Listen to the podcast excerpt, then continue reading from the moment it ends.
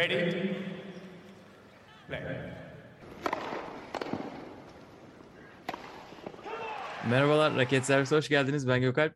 Ben Anıl, merhaba.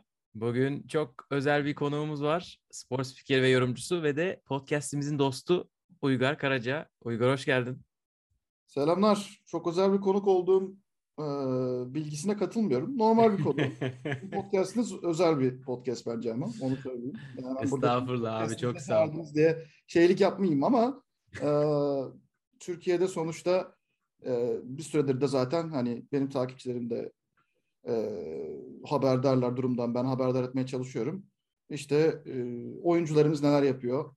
ATP'de, WTA'de neler oluyor?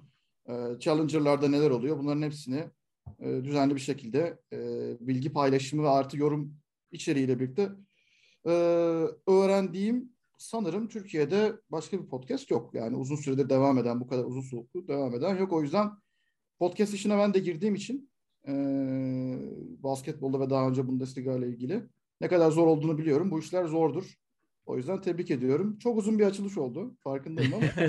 Evet, Teşekkür ederiz. Bö- bölmüyoruz. Övülünce bölmüyoruz biz öyle. Konuşalım. Çok teşekkür ederiz. Ee, Biz de özel diyoruz. Çünkü biz de tabii senin spikerlerini takip ediyoruz. Tenis konusundaki bilgine ki ne kadar çok spor anlattığını biliyoruz. Ona rağmen tenise ne kadar derinden bildiğini ama bunları konuşacağız. Bunları teker teker geleceğiz. Soracağız sana ne, işler nasıl başladı, şu anda nasıl gidiyor. Bundan önce isterseniz bir kısa haber konuşalım. Çünkü e, Türkiye Davis Cup takımı, A milli takımımız tarihinde ilk defa World Group 1'e yükseldi. Eskiden World Group 1 falan yoktu. World Group vardı aslında ama şimdi onun yakınında bir mertebe olarak düşünebiliriz. Özbekistan'ı 3-2 geçtik. Çok büyük başarı. Bir bununla alakalı yorumlarınızı alayım. Sonra da röportajın böyle sohbetin içine gireriz.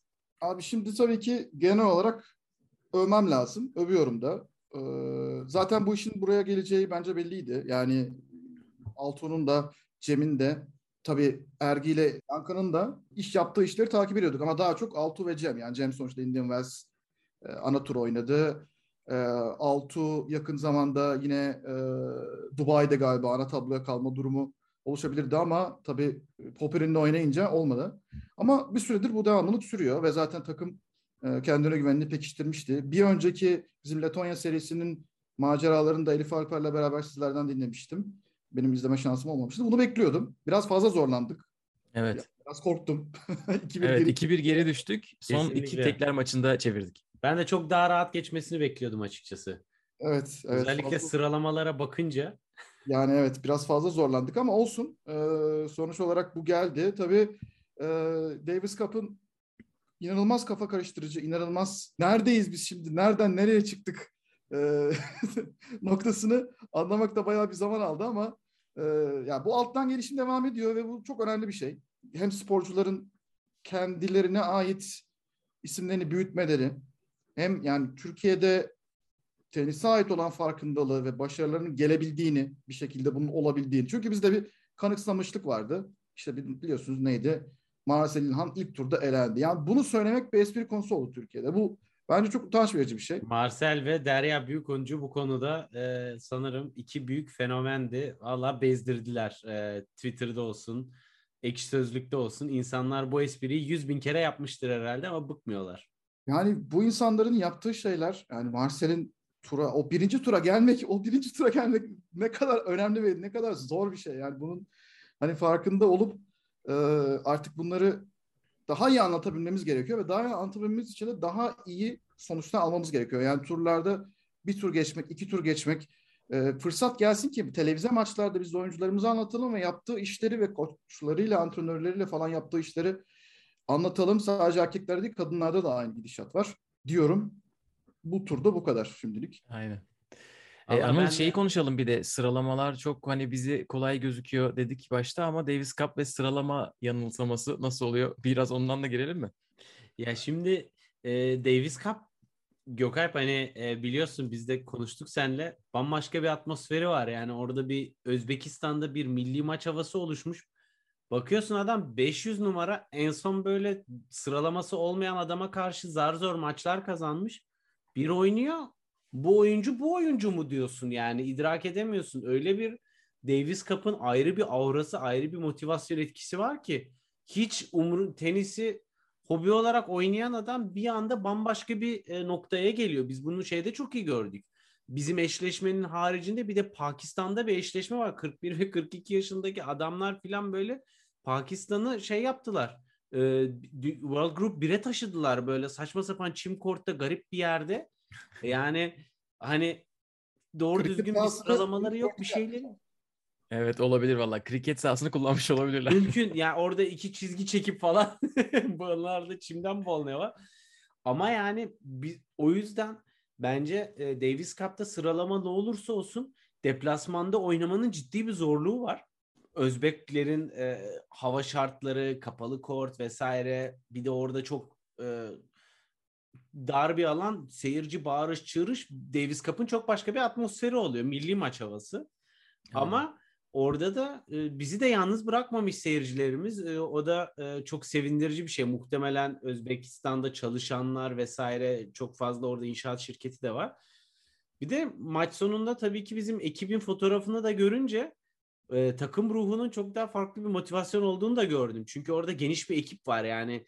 E, Marcel tabii ki takımın kaptanı ama orada Bora Hoca var Enka'nın e, baş antrenörü.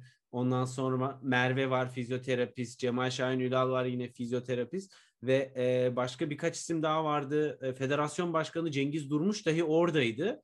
Orada o motivasyonu sağlamak, momentumu korumak için bütün şartlar ortaya konulmuş yani. E, ama acayip bir heyecan yaşattılar. Yer yer Aynen. oyuncularımız biraz seviye düştü çıktı. Değişik bir iki gün yaşadık. Evet. Ama- Bakalım Eylül'de World Group 1'deyiz. Ee, bakalım kimle eşleşeceğiz ve nerede olacak maç? Çünkü eğer çekeceğimiz takım şu anda ev, evinde oynadıysa o zaman sanırım kesin biz ev sahipliği yapıyoruz. Ama onlara deplasmanda oynadılarsa sanırım kura çekiliyor. Size birkaç isim söyleyeyim. Ülke ismi söyleyeyim ve bir tercih alayım. Böyle geçme ihtimalimiz yüksek dersiniz ya da ne bileyim Türkiye'de gelsinler izleyelim dersiniz. World Group 1'deki ekiplerden bazıları. Avusturya, Brezilya, Kanada, Finlandiya, başka kimleri sayayım? İsviçre, bu kadar. Daha çok var ama bunları şöyle bir seçtim. E, acaba hangilerinin top isimleri Davis Cup'a katılır? Ben onu düşünüyorum biraz. Evet abi Kanada'da Ali Asim gel- gelmedi mesela galiba son maçlara. Evet, Shapovalov'da e, Pospisil bile yoktu. Ondan evet. kalamadılar. Finale kalamadılar aynen. Ee, mesela Kanada bize gelse hani bu isimler gelmese hani böyle hem isimde güzel bir ülkeye geçmiş oluruz hem de arada bunlardan da sıyrılmış oluruz, kurtulmuş oluruz falan diye düşünürüm açıkçası. Ben gözüme İsviçre'yi kestirdim. İsviçre de güzel. Federer zaten gelmez. Wawrinka, Müzmin e, geri dönüşçü. Laksonen gelir herhalde. Strikler izleriz bir. Dominik Striker'le Laksonen ama e, tehlikeli yine de. Abi Striker acayip bir oyuncu. Yani Evet. ben Striker'i burada izlemek isterim eğer gelirse. Aynen. Onu Cenevre'de izlemiştik. Sen de gitmiştin galiba Gökalp. Evet ben e, telefondan izlemiştim oraya gidip. Seyirci almıyorlardı. Öyle bir durum olmuştu. Anıl var mı senin bir tercihin? Valla ben e, ben Avusturya olsun isterim ya. Çünkü team gelmezse gerisi Denis Novak yenebil, yenilebilecek bir isim ki Altuğ Denis Novak'ı yendi. E, Stuttgart'ta yendi yanlış hatırlamıyorsam. Evet, elemelerde geçmişti. Dolayısıyla e, onlar çok gözümü korkutmuyor. Çünkü alt taraf biraz daha boş. Evet. Ama Polonya çok sakat mesela. O zaman isterseniz Davis Cup'ı burada kapatalım. Ekleyeceğiniz bir şey var mı? Kapatmadan- Kapatmadan şöyle bir şey ekleyeceğim. Bu sizin bahsettiğiniz ambiyans e, mevzusu üzerine benim Davis Cup'ta e, gördüğüm çok ilginç o ambiyans anlardan biri şeydi. Marin Cilic Zadar'da e, Amerikalı Sam Querrey ile oynuyor. Ve Zadar'da böyle şey gibi düşün. Adria Cup gibi düşünün diyeceğim. Çok iyi olmayacak ama tıklım tıklım Covid partisi mi vardı orada da? Orada da mı Covid partisi vardı? Covid partisi ama Covid öncesi Covid partisi. Falan dolu böyle Zadar'da biliyorsunuz yani böyle deniz kıyısında, Adriyatik kıyısında süper bir spor şehri. Doldurmuşlar Hırvatlar. Çılgın gibi ortalık. İşte e, ilk seti galiba almıştı e, Marin Cilic. Marin Cilic'in de Cilic olduğu zamanlar. Ondan sonra ikinci set tiebreak 6-1'di yanlış hatırlamıyorum. Ya 5-1 ya 6-1. 6-1 olması lazım. Abi 5 maç puanı değerlendiremedi. O seyirci onun üzerine öyle bir çöktü ki yani adamın hani ekstra motivasyon veya işte itici güç olacak dediğin anda ve o maçı e, çevirdi Sam Querrey. Sam Querrey'in de Sam Querrey olmadığı zamanlar. İlginç. Evet yani o işte Djokovic'lerin Murray'leri falan yendiği senelerin sonrası ve aldı maçı oradan Amerika ve sanırım Amerika seriyi aldı orada. Yanlış hatırlamıyorsam. Böyle hikayelerle doludur. O seyirci Tersi etki. çok şey yapıyor, çok e, etki yapıyor. Bize gelsin de biz de şöyle bir bağırıp çağıralım Eylül'de. Bakalım biz ne kadar etkileyebiliyoruz. Güzel bir güzel olur. havada, güzel bir ortamda. Eylül'de kapalıda da oynanmaz, açıkta oynanır. Gayet keyifli bir ortam olur yani. Artık Antalya mı olur? Muhtemelen Antalya olur diye tahmin ediyorum. Eylül müthiş orada. İstanbul'da olmuştu geçen sene. Sert Kort'la, Enkon'un Sert Kort'unda. Ee, Sert Kort istersek herhalde İstanbul devam eder. E, o zaman Uygar sana sorularımıza başlıyoruz izninle. Bir spikerlik nasıl başladı oradan başlayalım. E, aslında çok kısa bir soru ama hani e, nasıl geliştiği var mı bir hikayesi? Hiç kısa bir soru değil. Ben bugün Soru kısa cevap uzun. 6 Mart falan olabilir benim spikerliğe başlayış günüm. Oh, Yani yıl Mart ayı dönümü. içerisinde Çok iyi. oldu. Onu hatırlıyorum. Ee, 2007'de oldu. Pardon 2008'de affedersiniz. 2007'de Eurosport'a ilk gitmeye başladığım dönemdi. Yani 2007 sonları. 2008'de ee, o dönem ben zaten şöyle söyleyeyim biraz daha baştan alayım. İyi e, kurgulayamadım ama formüle edemedim ama yani spikerlik zaten benim çocukluktan beri hayalimdi diyeceğim. Bu çok klişe olacak ama benim gerçekten hayalimdi. Yani ben evde kendi kendime e, spikerlerin sesini kısıp kendim maç anlatıyordum falan filan. Süper. Böyle bir şey vardı. Ee, sonrasında tabii işte hayat, üniversiteye gelindi, üniversite okunuyor falan filan derken e, Eurosport'a bir sınav sonrasında sınavda başarısız olmama karşın yazı bölümü e, Kadir Has Üniversitesi'nin işte burslu programı. Ben burs kazanamamıştım.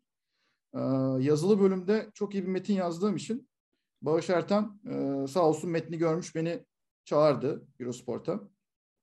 Ee, orada da haber departmanına girmiştim.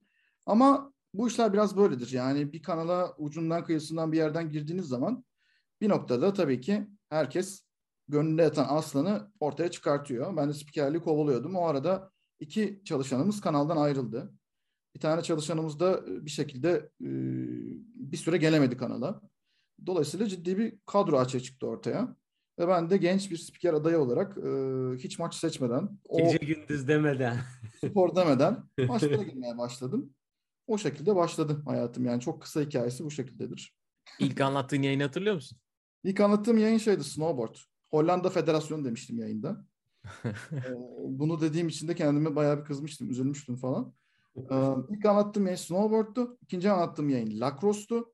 Lacrosse NLL veriyorduk biz o zaman. National Lacrosse League ismi adında, Hı. adı altında bir e, salon lacrosse'u. Hı. Ve e, süper keyif almıştım. Tabii lacrosse da Amerikan sporuydu. İçinde bilgi e, çoktu. E, ben de böyle bilgi odaklı anlatmaya zaten o günlerden yani Eurosport düsturu olduğu için başlamıştım. Üçüncü yayınım Avustralya futbolu. E, o da çok komikti. Böyle lacrosse yayınından çıktım. Beş dakika içinde falan Eurosport'ta hemen arkadan biri giriyor. Sizin yerinizden siz çıkıyorsunuz. Biri giriyor. O şekilde ilerliyordu. Dediler ki yayını anlatacak kişi gelmedi. Sonra orada bir karışıklık oldu ortaya çıktı. Yani yayını anlatacak kişi bir yanlış anlaşma neticesinde e, işte gelmemiş, gelememiş falan. İsimleri de vermeyeyim şimdi. Kimlerin olduğunu da çok. Ee, Töhmet altında bırakmayalım insanları. Evet altında bırakmayalım. Ondan sonra Barış Ertin aradı beni. Böyle böyle dedi. Bir spora gireceksin. 5 dakikan var. Avustralya futbolu. Avustralya Hadi futboldan çalış. Avustralya'da oynanan futbol mu dedim. Yok o değil dediler. Yani bu başka bir şey. Girince anlarsın falan. Girdim. Yani bir top var rugby topu, Amerikan futbolu topu. Kaleler var. Amerikan futbolu kalesi gibi değil. Yani dört tane direk var orada. Ee, ama ortada böyle 25 bin, 30 bin kişi var. Kaslı kaslı adamlar. Sahada 18'er tane oyuncu. Acayip bir spor. Hayatımda hiç görmediğim bir şey. Yani. Ben şu an ilk defa duyuyorum açıkçası. Aussie Rules. Hazır oldu evet. 5 tane 6 tane aldım o günden sonra. İnanılmaz da keyif aldığım bir spordur. Ama en ilk e, unutamadığım komik anlardan bir tanesi oydu. Yani hatta şey oldu. e, top iki karenin arasından geçince 6 sayı oluyor. Ee, sonradan tabii öğreniyoruz bunları. Yayın içinde öğreniyoruz falan. Ee, dedim ki artık bir yerde ağız alışkanlığı top filelere gidiyor. File falan yok ortada böyle yani ortada Amerikan futbolu kalesi gibi bir şey düşünün. Onun ortasından geçiyor gidiyor top yani. File falan yok. Çok iyi. Olmuştu ama işte böyle böyle başladık. Peki oradan tenise geçiş nasıl oldu? Şimdi tenise de bayağı yoğun bir anlatımın var ve e, ciddi bir mesai tenise ayırıyorsun. Artık seçebildiğin bir dönemde mi tenis dedin yoksa bir yerde böyle denk geldi ve ya bura iyiymiş ben burada kalayım gibi bir e, kafa oldu? Nasıl gelişti? Yok. Şimdi teniste şöyle bir şey. Benim e, gençlikte birinci sporum basketboldu. Yani futbol ve basketbol. Tenisi de izliyordum ama biraz daha geride kalıyordu tabii ki. E, diğerlerine göre. O zaman tabii yayın olanakları da gerçi TRT zamanında bayağı bir yayınlanıyordu. Onu da şimdi hakkını vermek lazım. E, daha sonra da NTV'de galiba yayınlanıyordu bayağı bir. E, Grand Slam'ler veriliyordu genelde ama cidden ATP 250, 500 Masters yine zor denk geliyordu yani. hak getire diye tabir ettiğimiz e, olaylar. Neyse ben tabii Eurosport'a girdiğimde tabii ki tenise ilgiliydim. Yani ilgisiz e, değildim. Fakat o dönem öyle bir dönemdi ki yani benim işte bir taraftan yüksek lisansım devam ediyor. E, Eurosport'ta çok acayip sporlar var ve bunların birçoğunu kimse anlatmak istemiyor. Ne bileyim e, Amerikan futbolu var. Ondan sonra işte az evvel bahsettiğim Aussie Rules var. Ne bileyim kış sporları var. Çok fazla ağırlık e, yer kaplayan kış sporları var. Bunları birinin anlatması lazım. Peki niye anlatmak istemiyordu insanlar genel olarak? Çünkü abi bunlar e, emek isteyen, ondan sonra e, öğrenmek için çaba isteyen, öğrendikten sonra o çabayı göstermene karşın alacağın geri bildirim veya işte e, yani burada açık açık konuşalım. Her spiker kendi ismini büyütmek ister. İsmini büyütebileceği bir yer olarak görmüyordu birçok insan bunu. Ratingi daha düşük diye mi yani? Tabii insanlar da izlemiyorlardır tahminim. Ozzy Rose'u mesela Türkiye'de. Ya Eurosport'ta aslında çok izleyicisi vardı. Yani bir e, uzatmaya pardon uzatmaya değil. Tekrara giden bir final vardı. Tekrar. Tarihte 3 veya 4. kez olan bir şey bu. Ki Oziros oyununu bir görseniz yani 3 saat sürüyor. İzlemekten yoruluyorsunuz. Yani o kadar büyük bir fiziksel mücadele var ki sahada ve maç berabere bitti. Bu maçın berabere bitmesi haftaya finalin ya, finaldi o. Bir daha oynanacağı anlamında geliyordu. Ben o maçtan sonra acayip mesela yorumlar aldım. Bir sürü olumlu, bir sürü e, izleyen olduğunu çok ins- hala bana çok sorarlar. Azurus bir yerlerde var mı? Bir yerler Çok iyi. alsa. Ben inanıyorum ya çok izlenir. Ama Çok iyi. tabii o dönemlerde şeyi de göremiyorsunuz. Geri bildirim de yok. Yani kaç kişi izliyor, kaç kişi izlemiyor. Tamamen böyle e, Karambol. yani körleme bir şekilde gidiyorsunuz. O yüzden biraz dış e, sporlar yani bu marjinal sporlar diyelim. Çok marjinal olmasalar da. daha az. Türkiye'de marjinal kalıyor en azından. Türkiye'de marjinal kalıyordu. Ben de onların şeyiydim yani birinci bir numaralı neferiydim. 50 kilometre kayaklı koşu benden sorulur falan. Yani işte 50 kilometre yürüyüş e, gecenin dördünde Çin'de 50 kilometre yürüyüş anlattınız mı? Yani şey ama ben bunları yapıyordum, istiyordum. E, yani hayır demiyordum. E, seviyorum da her sporunda kendine göre bir ağırlığı var. Teniste biraz daha zaten kadro doluydu. Yani oranın demirbaşları vardı birazcık. E, belli bir pratik oturmuştu orada ve o yüzden ben çok fazla Eurosport'ta tenis anlatmadım ilginç bir şekilde. Benim tenis anlatmaya başlamam belki son 3-4 senedir. Yani Eurosport'ta son dönemlerinde anlatıyordum ama tabii anlatmıyor olduğum, izlemiyor ve takip etmiyor olduğum anlamına gelmiyordu. Ee, tam aksine. İstiyordum ama kadro doluydu ya da benim önceliğim yoktu diyelim.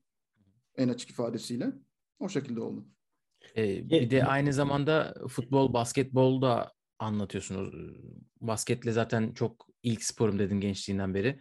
Onun Evet. pratiğinde çok yapmışsındır. En çok belki de basket anlatmışsındır. Onu da söylersin ama onların arasındaki farkı soracağım biraz. Anlatırken nasıl, tenisin farklılıkları nasıl? Hem anlatma açısından hem de seyirci ile iletişim açısından. Şimdi sosyal medyada çok da fazla iletişim oluyor eskiye nazaran büyük ihtimalle.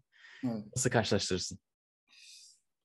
Tenis izleyicisi e, oradan başlamayayım. Şuradan başlayayım. Bir kere bildiğim yerden başlayayım. Çok heyecanlanıyorum bu arada çünkü bu minvalde sohbet etme şansım çok fazla olmuyor aslında. Ee, bayağı farklı bir deneyim tabii ki tahmin edebileceğiniz gibi. Şöyle teniste zamanın oluyor. Yani kendini toparlayacak, e, kuracağın cümleleri tasarlayacak e, veya okuduğun bir kitaptan, izlediğin bir filmden, dinlediğin bir şarkıdan alıntı yapabilecek kadar e, vaktin oluyor. Yani puanlar arasında düşünebiliyorsun, çeşitleme yapabiliyorsun. Bazen tek düzeye düşüyor maçlar ama yine de kendini toparlayacak, kendini çok iyi hissetmediğin anlarda bile o süreyi bir şekilde geçirecek vaktin ve alanın oluyor. O yüzden tenis yayınlarını anlatmak birazcık daha bazı bölümlerde kolay olabiliyor. Ee, ama basketbolda örneğin öyle bir şansın asla yok. Yani kendini kötü hissettin. Ah bir yerde hata yaptım oraya takılayım. Moralim ona bozuldu. Ee, bir sonraki pozisyonu kaçırırsın. Sonra bir sonraki pozisyonu da kaçırırsın ve tepe taklak gidip bir daha hani e, ya maç alamazsın demeyeyim de en, en başta kendine olan güvenini kaybediyorsun. Yani o anda. Tabii mesela teniste daha çok yorumlar şu minvalde geliyor hmm, Nadal'cısınız, Federer'cisiniz, Djokovic'cisiniz gibi. Onları artık çok fazla ciddiye almamayı öğrendik. Ee, Peki bu Big Three dışında bilmem necisiniz diye yorum geliyor mu yoksa hep bu üçü üzerine mi geliyor? Son dönem biz Zverev'cisiniz falan gibi bir şey gördüm ama e, kibar bir dille reddettim bunu. Yani öyle bir şey olmadığını e, anlatma e, ihtiyacı hissettim e, izleyicimize. Çok da kritik bir karakter olduğu için kendisi sanırım bu dönemde e, hassasiyet daha yüksek oluyor onunla aynı paralelde olmamaya çalışmak. Ama büyük üçlü anlatmadığın zaman şöyle bir rahatlık oluyor. Mesela oyuncuların belli başlı özellikleri vardır. Mesela sizler çok iyi biliyorsunuz. Dimitrov mesela yani hani bir maçta ne yapacağını gözünüz kapalı bilirsiniz. İşte çok iyi yaptığı yerler olur. Üst üste hatalar yaptı. Hadi lafımı sakınmayayım. Saçmaladığı yerler olur. İşte Medvedev'in e, en clutch anlarda çift hata yapma problemi olur. Schwarzman'ın maçlarını uzatma biliyorsunuz durumları olur. Son anda maç puanı çevirip falan. Onlardan bahsederken rahatsınız. Onlarla ilgili bir yorum yaparken, bir gözlem paylaşırken falan insanlar yanlış anlamıyor. Çok güzel. Evet, evet. Ama işte ben bir maçta Nadal'la ilgili şey demiştim galiba.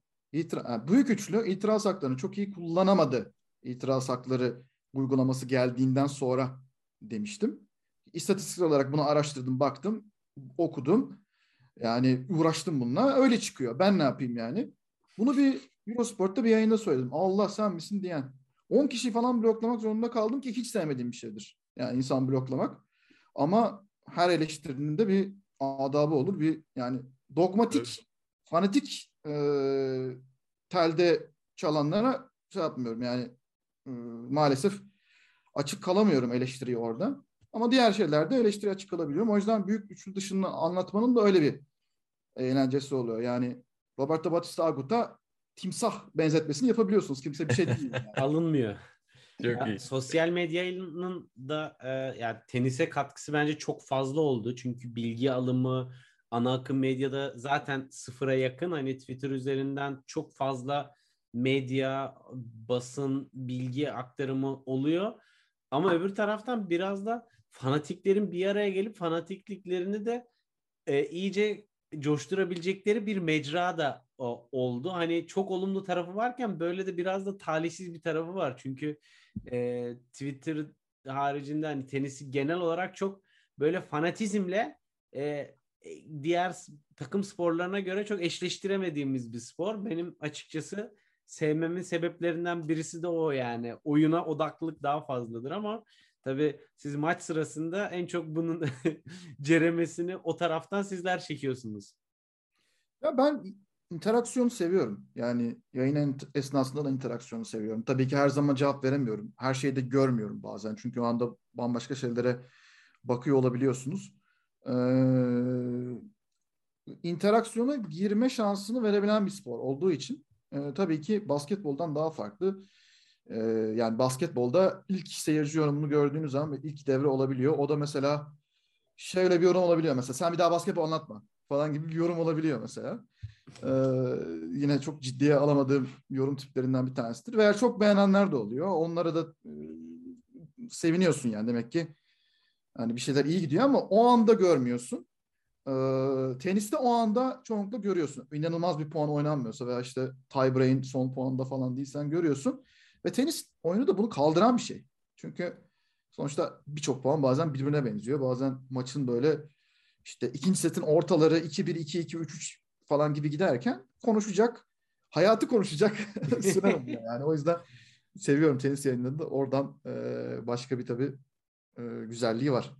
Uzunluk demişken o zaman hemen oraya bağlayayım. Anlattığın en uzun maç hangisiydi? Böyle medical timeoutları falan katmazsak belki de. Ya bu konuda benim şöhretim kötüdür biraz. Uzun maçları seçerim. Ee, yani daha doğrusu uzun maçlar bana gelir. Espri konusudur bu bizim kanalda. Teknik personel beni gördüğü zaman maçlar uzayacak şeklinde. uzun hangisiydi? Valla hafızamı bir yoklamam lazım. Ya 3 saatlik çok maç anlattım ya. Yani 3 3 saatlik çok maç anlattım ama 3,5 saatlik anlattım mı açıkçası hatırlamıyorum. Nadal'ın maçlarından bir tanesi olduğunu düşünüyorum. Çünkü daha çok dediğim gibi son birkaç senede Esport'a geçtikten sonra çok fazla tenis sorumluluğu bende olmaya başladı. Nadal Tsitsipas olabilir mi? O da gerçi o kadar uzun sürmemişti ama Barcelona finali olabilir. Barcelona finali tabii 3 Aa. setlik bir maç için bayağı Evet. uzun sürmüştü. Güzel evet 3 saate yakın da o da. Evet. Yani Güzel maçtı. Best of Three'de hani Wimbledon'da da tabii Grand Slam'ler özelinde en hızlı olabiliyor ama tabii rekor da orada. Ee, e, ile beraber ama e, yani 3 saat bence iddialı bir süre. ATP Yok, bunu açtığımı hatırlıyorum. Yani bir gün o kadar çok gün geldim ki böyle eve 3 saat 10 dakika, 3 saat 15 dakikalık maçları anlatmış şekilde geldiğimi hatırlıyorum ama şu an vallahi hangi maçtı onu hatırlamıyorum. Ee, bu minvalde Francis Tiafoe'yu pek sevmiyorum. Yani Francis Tiafoe çünkü inanılmaz, Uzatabiliyor. inanılmaz uzatabiliyor bazen. Bit- Aynen. Bitti denen maçta bir anda tutunmaya başlıyor durduk yere.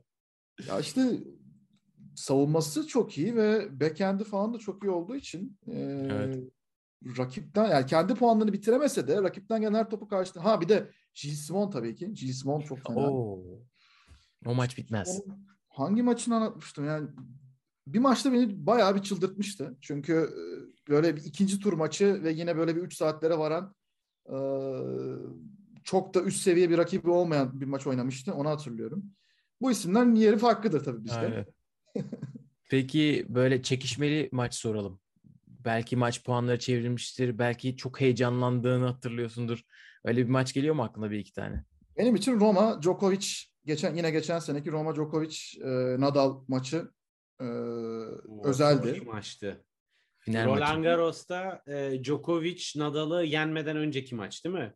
Evet evet o maçtı. Çok iyi maçtı. Tabii biraz Djokovic oraya yorgun geldi. Ee, ama şöyle bir şey var. Ben hayatımda hiç Djokovic Nadal anlatmamıştım. Yani Eurosport'ta en hayıflandığım noktalardan bir tanesi odur. O şansı bulamamıştım.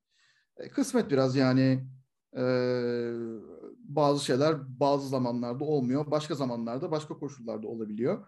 O yüzden hani o kadar uzun e, süren bir bekleyişin ardından öyle bir maçın denk gelmiş olması güzeldi. Her ne kadar Djokovic biraz yorgun olsa da. O çünkü bir önceki gün iki maç oynamak zorunda kalmıştı falan. Bir de şeyi unutmuyorum. Halle'de 2018 olması lazım. Beno Aper, Roger Federer maçı. Oo. İnanılmaz bir maçtır. Yani bilmiyorum kaç kişi izledi. O gün çünkü eş zamanlı olarak sanırım e, başka bir maç daha vardı ve o gün seçim olabilir mi ya? E, çok hatırlamıyorum ama böyle bir olabilir yoğun bir şey Queens'de var yani. çünkü yani Olabilir. e, ne olabilir bilmiyorum. Ş- Şeye mi Maç- denk geliyordu acaba? E, tekrar yok tekrar seçim olmaz. Yok Merak Haziran ettim ya. seçimi olabilir ama o gün değildi galiba. Yani o hafta seçim vardı. Böyle yoğun bir gündem vardı Of. ve o maçın aynı da arada Beno Aper'in Yalnız inanılmaz bir skor ya. Şimdi açtım da. ha 2018 miymiş? 2018 Hale aynen ikinci tur maçı. İkinci tur maçı. Şimdi e, maçlar paylaşıldı. Bana e, o zaman dediler ki bu maç çok hızlı biter. Ben de dedim ki siz ben anlatıyorsam tanımıyorsunuz.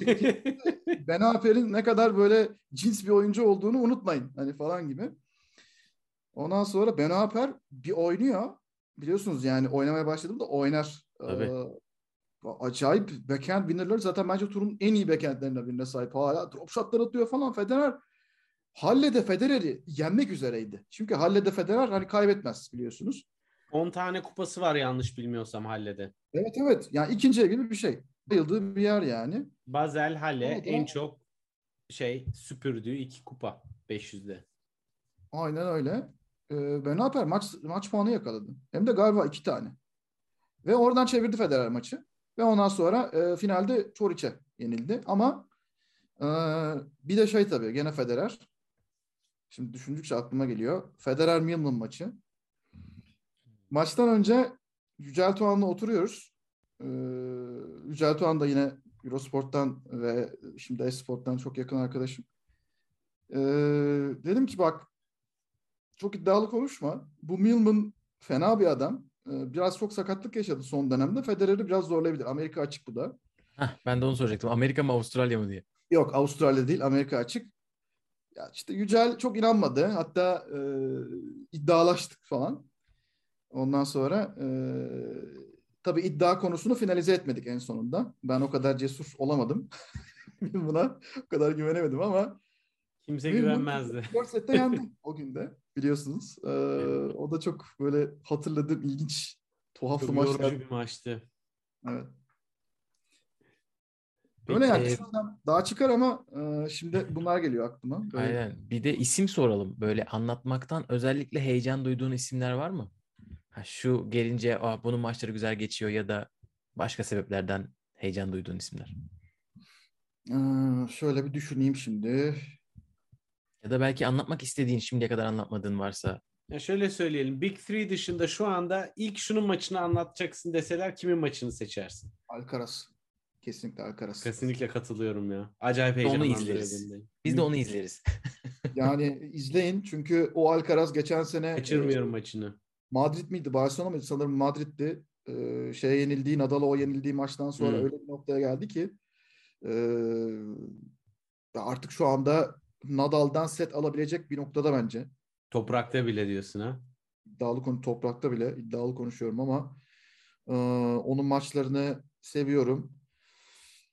Yani izlemeyi son dönemde çok sevdiğim bir oyuncu zaten. İlk e, fırsatta da umarım karşımıza çıkar. E, ya hemen hemen her oyuncuda böyle yani işte Andohar mesela Andohar team maçı benim Roland Garros'un ilk turunda en çok merak ettiğim maçlardan biriydi. Ben anlatmıyordum ama çünkü Andohar'ı Cenevre'de gördük. O da Federer'i yenmişti orada. Ya Andohar bile gelse ben "Hmm, buradan bir hikaye çıkabilir e, diyorum. Değişik maçların adamı. Yani e, Çok Ya, da öyle değil bence. Bu Olmaz. Uygar'ın biraz pozitif bakış açısı olarak okuyorum ben bunu. ya Türk'te birçok oyuncuya haksızlık ediliyor bence. Yani e, mesela Kyrgios çok abartılıyor örneğin. Ya Kyrgios'a gelinceye kadar e, çok iyi maçlarını hatırladığım bir sürü isim var. Şu top 10 listesine bir bakacağım ya. Bir sürü ak- ak- aklıma gelmiyor isimler de. Felix, Şapo, Rublio, Hurkaç.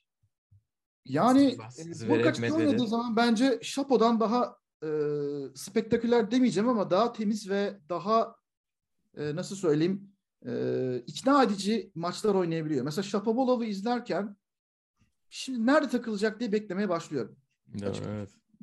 E, Bu maçı yani- takılmadan bitirdi diye mutlu oluyorsun değil mi böyle ama oynadı mı da izlemesi acayip keyifli Şapo'yu da ya. Çünkü hep Tabii. böyle öne giden saldırgan oyuncu görmeyi ben şahsen çok seviyorum yani. E, atak oyunu olsun aman karşı taraf hataya zorlamasın kendi winner'a gitsin. Olayın seyir zevki orada. Tabii. e, mesela son dönemde Sebastian Corda'yı geçen sene ilk dönemlerinde çok beğeniyordum. Maçları anlatma çok hoşuma giden bir oyuncuydu. E, yine Amerikalılardan Jensen Brooksby. Şimdi tabii listeyi açtım. Gerilere doğru gidiyorum da şöyle bir e, kimlerden bayağı bir keyif alıyorum diye. E, Lorenzo Musetti'yi seviyordum ama çok, Çok bırakmadı. düşüştü. Evet. Toparlayamadı. O Djokovic maçından sonra toparlayamadı. Şimdi ilk defa süper bir maç kazandı. Onların 2-2 maçını kazandı Davis Cup'ta son maçı. Sert kortta bir de. Orada Ne- belki bir oradan Aslında bir tekrar özgüven gelir. Milli etkiyle Kimi yendi Musetti? Ee, onlar acaba Molchan'ı yenmiş olabilir mi? Slovakya ile oynuyorlardı bildiğim kadarıyla. Büyük maç evet. Ya da Gombos. ikisinden birisi. Mol şansa daha iyi tabii. Yani Molchan ikisinden biri. Yani ben sert kort olunca çok bir şey yapmamıştım. İh- Şans ihtimal vermemiştin vermemiştim. Gombos'u olarak. yenmiş. Hı. 6-7, 6-2, 6-4 Norbert Gombos'u geçmiş. Bir de son Olduğu olarak. Kasper Ruud'a değineyim. Yani Kasper Ruud'a bence geçen sene bayağı bir haksızlık yapıldı. Grand Slam'lerde hala olmuyor tabii. Grand Slam kazanması ya kazanması değil de en azından bir yarı final falan görmesi lazım ama bence çok büyük bir aşama kaydetti yani onu da görmek lazım. Tabii özellikle Roland Garros'ta acayip maç izletmişti bize Alejandro Davidovich Fokine'ye karşı bayağı sağlam maçtı. Peki tersten soralım. Çok böyle denk geldi mi? Ben bugün de karnım ağrısı hasta olsam da şu yayını başkasına kakalasam dediğim biri var mı böyle? Abi ben onu hayatım boyunca yapmadım. Öyle şey. Peki yapmak istediğin biri var mı? Yapmasan da G. içinden geç- Simon. Şimdi lütfen. Geçen hatta şöyle söyleyeyim. İpek'in maçını e, izliyoruz Doha'daki. E, Madison Brangle'la oynuyor. E, yani İpek'i o kadar beğendi ki e, spiker. Herhalde İngiliz. Ben şöyle düşündüm. Adam büyük ihtimalle dedi ki Madison Brangle'ın maçını kime anlatacak? Şimdi bir de davetiyeden birisi gelmiş. Sonra İpek'in tenisini görünce mutlu oldu her oyunda. Daha da mutlu ola ola. Bir gaza geldi, Sa- bir gaza geldi. Sanki Brangle için öyle düşünüyormuş gibi bir hisse kapıldım. Yani şimdi tabii spiker olarak şu oyuncunun maçını sevmiyorum demem çok doğru olmaz ama e, bir taraftan da yani spikerler de sonuçta insanlar. E, elbette sevdiğiniz maçlar oluyor. Çok şey vaat edip çok şey vermeyen ya da çok az şey vaat edip çok şey veren maçlar oluyor. Onlara şaşırabiliyorsunuz. Hı hı. E, şu zamanlarda mesela yani bir Basilashvili'nin maçlarını anlatmak bana biraz zor geliyor. Neden? Çünkü Basilashvili gitgelleri çok fazla olan bir oyuncu. Artı Zverev gibi onun maçlarında da ben kendimi çok rahat hissetmiyorum. Çünkü onların eee, sanıyorum devam eden hala Basilashvili'nin de bu domestik şiddet, ev içi şiddet, aile içi şiddet eee, duruşması, mahkeme süreci devam ediyor. Onunla ilgili bir tabii mahkeme süreci devam ettiği için herhangi bir ithamda bulunamayız ama yani anlatırken oyuncuyu iyi yaptığı şeyleri saha içinde, kort içinde överken e, bir taraftan da aklının bir köşesinde şey oluyor. Yani bu e, Adamı övüyoruz yap- ama yani yaptığı şeyler nasıl, nasıl e, birini övüyorum ben şu anda burada diye. yani ama tabii ki e, yani profesyonel gereği demeyeceğim. Hmm. O adam sonuçta orada sahada oynuyor. Yani orada yaptığı işi de görmezden gelemeyiz e, gibi bir durum var. Zorlanabiliyorum. Yani Zverev'de de aynı şeyler oluyor. Hele son yaptığı hareketlerden sonra.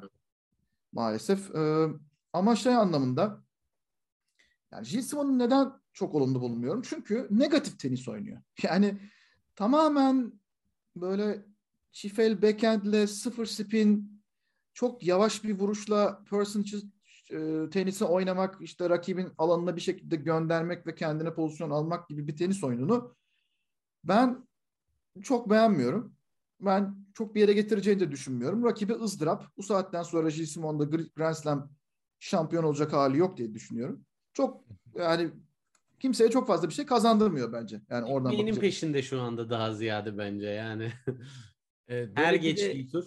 kontrast bir tarz oldu mu Gilles Simon da güzel izlenebiliyor ama Gilles Simon gibi oynayan iki oyuncu varsa o gün kortta fena. O, o gerçekten zor oluyor. Benim en çok izlemekte zorlandığım hani anlatmıyoruz ama hakikaten öyle iki tarafında pasif tenis oynadığı maçları yani böyle denk geldiğim zaman kapatıyorum kesinlikle. Çünkü ortada seyir zevki namına hiçbir şey yok yani. Lecce Cagliari maçını izliyormuş gibi. Yani e, Lecce kariyer daha olumlu oynuyor olabilir yani şu an. Ee, o yüzden o, evet yani negatif tenis oynayan oyuncuların maçlarını anlatırken bayağı bir zorlanıyorum. Yani onu söyleyebilirim. Yani çünkü bir hikaye arıyorsunuz. Güzel bir şey sunmaya çalışıyorsunuz. İnsanları ikna etmeniz lazım izlemek için. Ee, daha çok uğraşmanız lazım ve çok da malzeme vermiyorlar. Ee, Evet. Söylemek gerekirse. Peki o zaman yayına geçelim biraz da böyle e, özellikle Eurosport'tan bahsettin ama şu anda Esport'ta çok ciddi bir e, erkekler tenisinde bir altyapı oluştu. Yani 3 Eurosport'ta yayınlanan Grand Slam haricindeki maçları sadece Esport'tan takip edebiliyoruz. E, Evet. Hani tam net olmuyor yayın gelecek mi kaçıncı turdan itibaren vesaire ama biliyoruz ki varsa Esport'ta oluyor. Esport Plus'ta oluyor. Ha, Burada bir e, nasıl bu kadar e, tenisi büyütebildiniz? Ne yaptınız bu konuda? Be- yani biraz belki burayı bize anlatabilirsin. Bir de ileride Esport Plus haricinde Esport'ta da biraz daha fazla erkek tenisi e, görme şansımız olacak mı? Bu konuda bir bilgin var mı? Biraz da oraya bir soralım. Yani şöyle bir şey zaten şimdi öncelikle ben de orada çalışan bir spikerim sonuçta bana da iletilen bilgiler var. Bir kısım bilgi bana geliyor bir kısım gelmiyor. İdari kararları çok bilemiyorum tepede neler olduğunu. Ee, ama şöyle bir şey var eskiden Esport'taydı e, tenis karşılaşmaları. E, ATP Tour 500 büyük oranda Esport'taydı zaten. Tabii bu işin Esport Plus'a geçmesi süreci biraz da hani bu benim yorumum mantıken e, tenisin oyun doğasına daha uygun bir e, geçiş oldu. Çünkü şimdi Esport'un içeriği zaten biliyorsunuz çok yoğun. Yani Premier Lig var, 1 ve 2'den bahsediyorum. Esport 1 ve 2'den. E, Serie A var. Bunun NFL'i var, NBA'yi var. E, şimdi unuttuğum kesin bir sürü başka sporu, bir sürü başka şeyi var. Basketbollar var. E, sadece NBA dışındaki basketbollar. Orası Formula 1 var. E, orası inanılmaz bir e, yayın cümbüşü. Yani öyle bir içerik ben şu anda çalıştığım kanalda edemiyorum ama e, bence benzersiz bir içeriği var şu anda. Yani o yüzden Plus'a geçmesi en azından izleyici için hani belki tabii ki Plus sonuçta abone olunan bir platform ama yani yine bir izleyici olarak söylüyorum. Fiyat olarak değerlendirdiğimizde içeriğine baktığımızda son derece uygun bir seçenek sunuyor. Bu kadar fazla spor takip edebilmek ve teniste takip edebilmek için. Ve tabii ki sonradan izleyebiliyorsunuz. Tenisin en büyük dertlerinden biri yani gecenin bir saati Indian Wells oynanıyor. Sabahtan kalkıp hiç skora bakmadan izleme şansınız var. Sanıyorum anladığım kadarıyla çok iyi bilmesem de üst tarafta idari kararları dediğim gibi yani bana da bunun haberi geliyor. Yayınlıyoruz veya yayınlamıyoruz. Ben de duyuruyorum. Ee, bir geri dönüş alındığını da düşünüyorum. Bu yüzden de hani tenis izleyicisine de teşekkür ederim.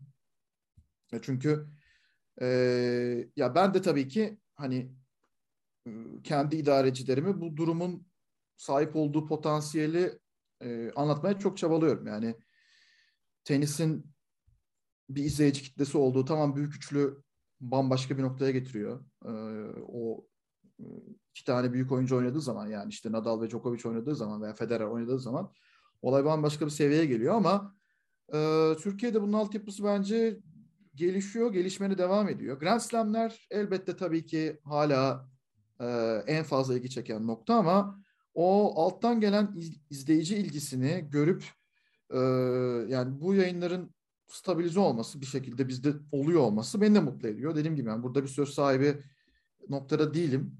E, turnuvaların yayınlanıp yayınlanmaması konusunda. Ama demek ki onlar da bir şeyleri görüyorlar ki bu yayınları bir şekilde e, arka arkaya turnuvalarda getirmeye devam ediyorlar. Esport'ta yayınlanır mı kısmını hiç bilmiyorum. Gerçeği söylemek gerekirse ama bunun programlamasının da çok zor bir şey olduğunu e, insanlar bilmeli. Çünkü ee, şimdi bir yayında en kötü şey nedir? Girdiğin maçtan başka bir maç geliyor diye çıkmak durumunda kalmak. Formula 1 izleyicilerinin ne kadar fanatik olduğunu arkadaşlar yani buradan söyleyeyim. İnanılmaz bir e, yoğun tutkulu izleyici kitlesi var. Ve o Formula 1'in 5 dakikasını kaçırırsanız çok büyük tepkilerle karşılaşabilirsiniz. E, yani kanal izleyicileri bunun her yanını düşünmek zorunda. Basketbolda öyle. Maç uzatmaya gitti. Ne yapacaksınız? Yani arkadan başka bir şey geliyor. Mesela arkadan Djokovic Federer geliyor. Ee, olsa ne güzel olur da Federer geri dönebilse. Arkadan Federer Djokovic geliyor. Orada Boston Celtics işte ne bileyim Phoenix Suns maçı uzatmaya gitmiş. Yani bunun kararı çok zor. Bir de tenis tabii yağmur yağıyor. Maçlar uzuyor. Maçların ne şey belli değil. Tabii. Bunların planlamasını yapmak gerçekten çok zor. Hafta sonu da e, üst üste geliyor bunların hepsi. O yüzden bilemiyorum yani. En kanal. azından burada yakalamışken e, özellikle Amerika'daki e, maçlar saat olarak biraz da böyle inaktif zamanlarda böyle gece yarıları falan olduğu için mesela orada yayın boşluğunu değerlendirebilirler diye biz de kendimizce bir e, öneride bulunalım.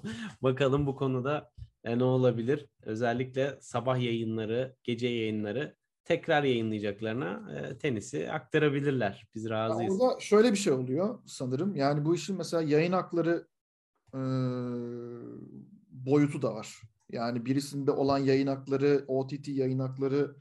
Çünkü ikisi ayrı ayrı platformlar Ha, aslında. Birisi anladım. yayın yapan bir platform. Diğeri normal işte uydu üzerinden kanal statüsünde, bildiğimiz kanal statüsünde. Onların arasındaki geçişler de e, bilmiyorum yani ben durumu komplike hale getiriyor olabilir diye düşünüyorum. Bakalım. O zaman değişik bir tarafa geçelim. Şimdi e, sen geçen sene hatırladığım kadarıyla ilk defa Wimbledon'da anlattın. Evet. Wimbledon'la beraber basın toplantılarına katıldın. Hem Wimbledon'a bir sorayım izlenimlerini hem de böyle basın toplantısı tarafını sorayım. Özellikle tenis tarafında katıldığını biz de YouTube'da kendimiz izleyerek senin sesini dinleyerek gördüğümüz için. E, sonra başka turnuvalarda da katıldığını hatırlıyorum. Böyle ilginç anekdotlar var mı oyunculara dair? Aa, şu oyuncu şu, çok ilginç bir şey söyledi tarzında. Ee, basın toplantılarına katılma işi bence müthiş bir lütuf. Yani Zoom'la gelen hani pandeminin hiçbir tarafından hoşlanmıyorum ama e, Zoom e, keşfedildi. Yani ille de Zoom olmak zorunda değil tabii.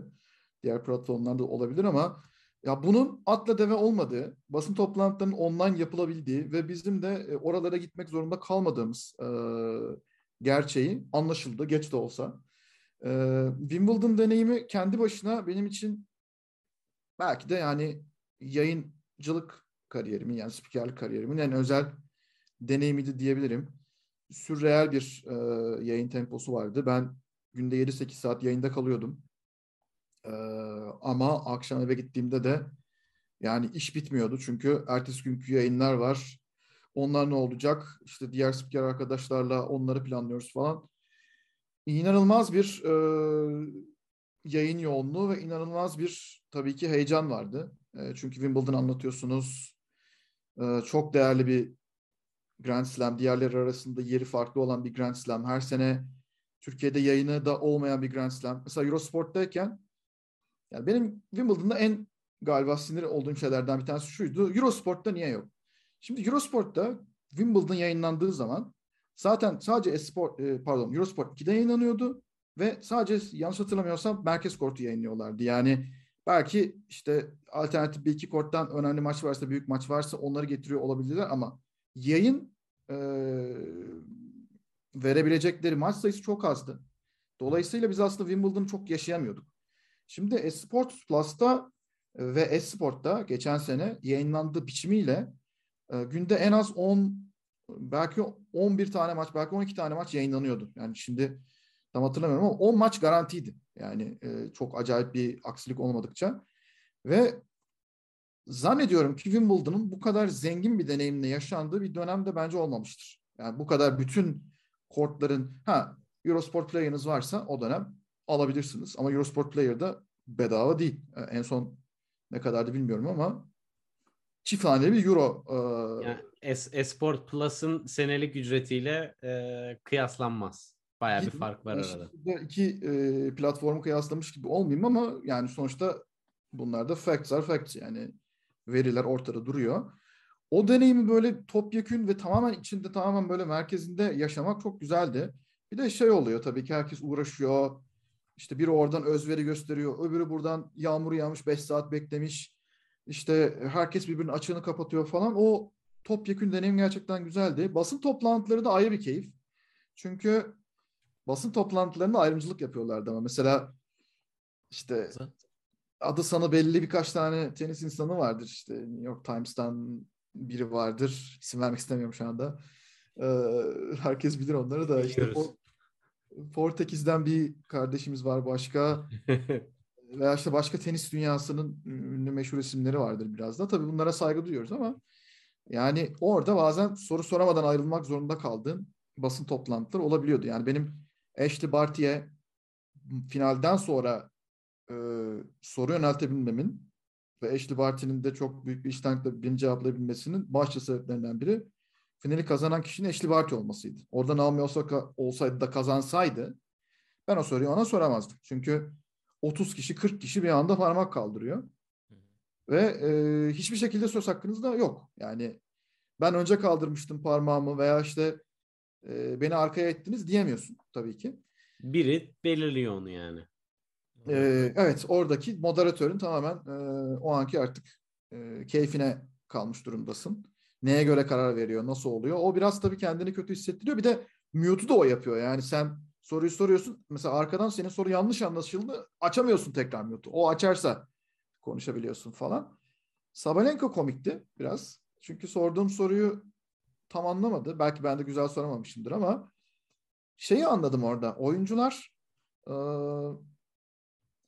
maçın içinde bizim çok önem verdiğimiz ve ah işte kırılma noktası bu dediğimiz anları aslında öyle yaşamıyorlar. Yani onlar için çok daha uçuşkan, çok daha böyle diğer puanlara benzer bir şekilde hafızalarında çok da kalmıyor. Mesela ben Sabalenka bir pozisyon vardı. Niye itiraz etmedin?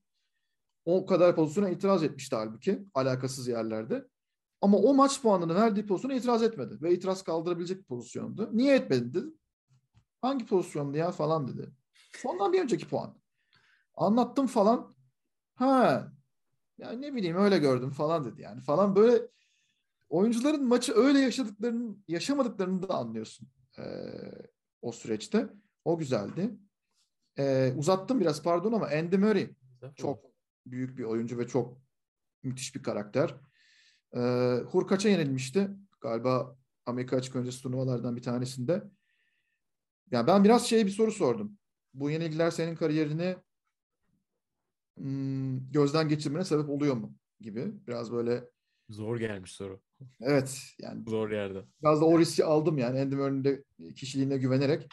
Sağ olsun çok düşünerek ve e, sorumu ciddiye alarak cevapladı. E, hayır dedi ben bir önceki turnuvadan daha iyi olup olmadığına bakıyorum. E, yoksa kariyerimi böyle hani bu yenilgiler üzerinden gözden geçirmiyorum demişti ama onun o içtenliği, o e, İskoç aksanıyla beni güzel güzel cevaplaması insana kendini çok iyi hissettiriyor. Yani yani siz evinizde burada İstanbul'da oturuyorsunuz. Ta Amerika'da birine Andy Murray'e hani bir soru soruyorsunuz ve o da güzel güzel cevaplıyor. Yani hani bence gazetecilik adına e, çok önemli bir pencere açtı burada bu Zoom açılımı öyle söyleyeyim. Nice Wimbledon'lara, nice böyle Valla- basın toplantılarına diyelim. Evet biz de e, Gittim oralara zaten çok kendimi kaptırmışım. Kaç dakikadır konuşuyorum bilmiyorum. önemli değil ya. Valla bunlar çok e, değerli paylaşımlar. Biz de yaşamış gibi oluyoruz. Biraz gündeme Yaşamış gibi geçelim mi? derken yaşayacaklarımızı konuşalım biraz da bence. Yani biraz ileriye gidelim. Bu sene en çok e, gelişimde merak ettiğin isim kim? Hani bir kadın bir erkek alayım. Çok e, şey böyle net olabilecek misin bilmiyorum ama. Ee, yani tabii ki demin söylediğim gibi yani Carlos Alcaraz'ın ne zaman Grand Slam kazanacağını merak etmeye başladım ben. Yani bu seneki Amerika açıkta kimle konuştuk? Anıl senle mi yoksa Gökalp senle mi konuştuk hatırlamıyorum. Ya bu seneki Amerika açıkta bir yarı final olabilir mi acaba diye. Neden Amerika açık diyorum? Hani biraz süre veriyorum ben. Biraz daha gelişsin. Çünkü geçen sene 6 ayda adam nereden nereye geldi? Kaslandı falan da biliyorsunuz. İşte o şeyle Ee, kolsuz tişörtü de giydi göstermek Ha. için kasları iyice böyle mutant gibi dolaşıyor ortalıkta. esprileriyle birlikte e, Alcaraz'ı bekliyoruz. Ama onun dışında Oje Aliasim'i ben geçen sene her şeye rağmen çok ikna edici bulmuyordum. Çok öne adım attığını düşünmüyordum ama bu sene biraz daha farklı gidiyor. Ee, Katılıyorum. Bunu bayağı bir merak ediyorum ne noktaya geleceğini. Siner bu arada biraz canımı sıkıyor. Yani istediği performansı sergileyebiliyor mu? Ee, biraz daha sanki öne çıkmış olmasını beklerdim. Yani Yannick Siner'den. İlerlemesinde biraz bir durağanlaştı. Yani oynadığı tenisten çok geriye gitmiyor ama istediğimiz ilerlemeyi çok yaşayamadı gibi. Yaşayamadı. Bir de şimdi tabii bu sene koçunu değiştirdi. Ya böyle dönemlerde biliyorsunuz işte bir vasatlık e, döngüsüne girer oyuncular. Yani belli bir seviyeye kadar gelip orayı asla aşama ve orayla mutlu olma. Orayla barışma noktası. Ben oraya gelmesinden çok korkuyorum. Bu isimlerden herhangi birinin olmamasını istiyorum. Ağzından yel alsın. Yani çok sık oluyor ama biliyorsunuz. Tabii şey. tabii. Sonuçta çok para kazandıkları bir evre oluyor. Çok da güzel sponsorluk anlaşmaları da yapmış oluyorlar. E, bütün sene belli turnuva 15 turnuva oynuyor. Çok güzel paralar kazanıyor. Ben okeyim böyle diyebilir yani. Hani ki çok da normal bir şey bu arada yani. E, tabii. Yani zorlayamazsınız ki adamı. Kadınlardan da Heh, pardon. Kadınlardan da ya kadınlarda öyle isimler var ki her biri kadınlar tenisini ben önce bir tweet atmıştım işte bu kadınlar tenisinde beslettikler geri gelir diye. Raducanu'dur, Layla Fernandez'dir, e, Świątek falan bu şekilde devam ederlerse diye. Yani içlerinden bir isim seçemiyorum ama ben galiba en çok hani öyle genç olmasa da Daniel Collins'in e, acaba işte gene bir bir slam'da yakaladı bunu daha sonra gerileyecek mi diye merak ediyorum. Ben öyle olmayacağını inanmak istiyorum. Indian Wells'ten çekilmiş haberi geldi. Ee, Collins'in ne yapacağını merak ediyorum çünkü bambaşka bir hikaye veren bir oyuncu. Yani yeni Evet. genç oyuncunun verdiği hikaye başka bir şey. Bir de bu şekilde kariyerinde ikinci bir bahar yaşayan veya işte kaç ikinci bahar belki Collins için neler yaşayacağını merak ediyorum. Bir de şey artık geri dönsün ya. Ee, Bianca artık geri dönmesi lazım. Evet o unutturuyor kendini neredeyse. Bir anda hiç çölde bir vaha gibi e, çıkıyor ortaya gösteriyorken sonra tekrar kayboluyor. Peki Onu biz Torres sene- Tolma çarptı en son. en son geçen sene bir maçta. 3 saat yine oynadılar ve o maçtan sonra Andreas Aynen. Bir daha kendine gelemedi. Öyle bir. Biz senelerdir bu soruyu konuşuyoruz. Ben 2022'de bu soruyu soracak olmama inanamıyorum. Ama büyük üçlü dışında bir şampiyon çık. Yani bu soruyu gerçekten bu sene sormayız artık diyordum. Nadal gitti, Grand Slam kazandı. Bu sene Nadal ve Djokovic dışında artık Federer demiyorum. Bir şampiyon görür müyüz erkeklerde? Sonbaharda geri döneceğim diyor valla. Sağ solu belli olmaz. onun- Amerika'ya falan. Ben onun Laver Cup bilet satışı için olduğunu düşünüyorum. Tahmin ediyorum ben de. Yani katılabiliyor olsa Wimbledon'a katılırdı bence. Yani öyle bir Evet. niyet olsa. Yani niyeti derken olabilecek bir durumu olsa Wimbledon'ı Olsa, zorlar. değil mi? Ee, o ismin çıkacağını düşünüyorum. O ismin Medvedev olmayacağını düşünüyorum. O ismin ya Zverev ya da e, bugün çok söyledim. e, evet söyleyeceğim bunu. Alcaraz olduğunu düşünüyorum ben. Gerçekten düşünüyorum. Yani Beraber ben- kutlarız ya. Alcaraz Grand Slam kupasını kaldırırsa Evet. ben de çok mutlu olurum. Acayip İlk burada duydunuz deriz. Direkt Yani- flashback'imizi yaparız. Twitter'dan da paylaşırız. Ben öyle bir vuruş gücünü gerçekten nasıl ürettiğini bilmiyorum. Yani siz, şey e, deniyor ya e, forehand tekniği için bir dirseğini kırmadan vuruyor e, topa yani bütün kolunun gücünü vücudundan direkt aktarabiliyor. Bunu e, bu yoğunlukta ve e, düzlükte yapan e, Del Potro ve Federer var diyorlar. Yani e, bu biraz da kullandığı teknik ve topa olan mesafesi, duruş mesafesinden kaynaklıymış. Ama tabii işin iç yüzünü bilmek biraz daha zor. Sadece kortta izleyerek e, edinilen fikirlere göre yapılan yorumlar. yani şöyle bir muhabbet var ya işte genç oyuncu daha zamanı var bekleyelim. Aslında bence sporda en büyük başarıya ulaşmak için en iyi zamanlardan biri bu işte 20 yaşına kadar olan dönem var ya. Bunlarda çünkü kafanız çok karışık değil. Yani işte kayakta Michele Schifrin de mesela bunu yaşadı. 18 yaşında olimpiyat şampiyonu olmuştu ve çok dominanttı yani işte belki 60 yarışın 40'ını 45'ini kazanmıştır o dönem girdiği. Çünkü kafası rahattı. Sonra şimdi bu olimpiyattan oldu mesela hiçbir şey kazanamadı. Halbuki kariyerinde çok olgunluk dönemi. Birçok genç oyuncu aynı şeyleri yaşadı. Bizim Next Gen diye tabir ettiğimiz grup aynı şeyleri yaşadı. Ee, işte Dominic Thiem o Amerika açıkta Djokovic diskalifiye olmasa bence yine olamayacaktı şampiyon falan gibi. Ya bunları da çok beklememek lazım. Bunları da oyunculara alıştırmamak lazım diye düşünüyorum. Ee, bu baskıysa baskı. Bunu mümkün olduğu kadar erken, formdayken, bu kadar gücü yakalamışken, momentum bulmuşken.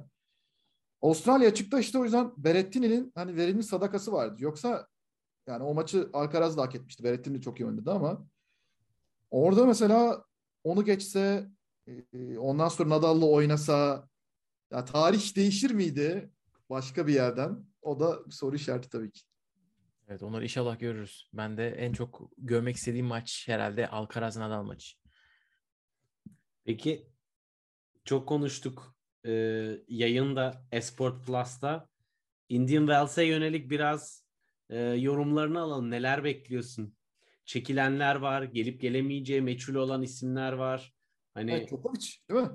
Djokovic, Zverev'in kararı da çıkacak belki bilemiyoruz. Hani ATP'ye çok güvenmiyorum ama Bence Zverev'in şu anda gelmesi için henüz biraz erken. Yani Zverev'in biraz kendine gelmesi lazım. ATP'nin de bu kadar çabuk geçit vererek e, bu hareketleri tolere ettiğini göstermemesi gerektiğini düşünüyorum. Çünkü yani yaptığı iş iş değil. E, onu bir kere söylemek lazım. Djokovic'in durumuyla ilgili olarak e, sanıyorum ABD'de artık çok az bir zaman kaldı ama yani yasa değişimi söz konusu olabilir galiba. Ee, yetişebilir mi yetişemez mi ya da böyle bir durumda Djokovic gelmek ister mi istemez mi onu da bilmiyorum. Yani o da işin sürpriz tarafı.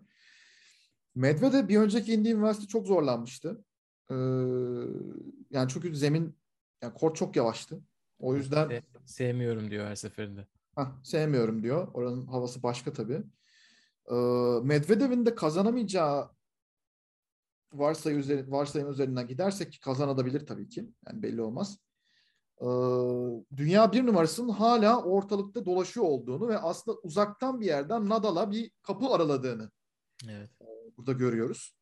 O yüzden Nadal'ın yani olası bir Indian Wells şampiyonluğuyla sonra birkaç ihtimal daha var onu okumuştum bir yerde. Birkaç turnuva daha kazanırsa işte Monte Carlo'da şu olursa bu olursa falan. Toprak dominasyonuna geri dönerse değil mi? Evet çıkma ihtimali var. Yani bu Indian Wells'in en büyük sorularından biri haline geldi şu anda. O yüzden Nadal'ın e, izleyeceği yol çok çok acayip olacak. Yani korkuyorum.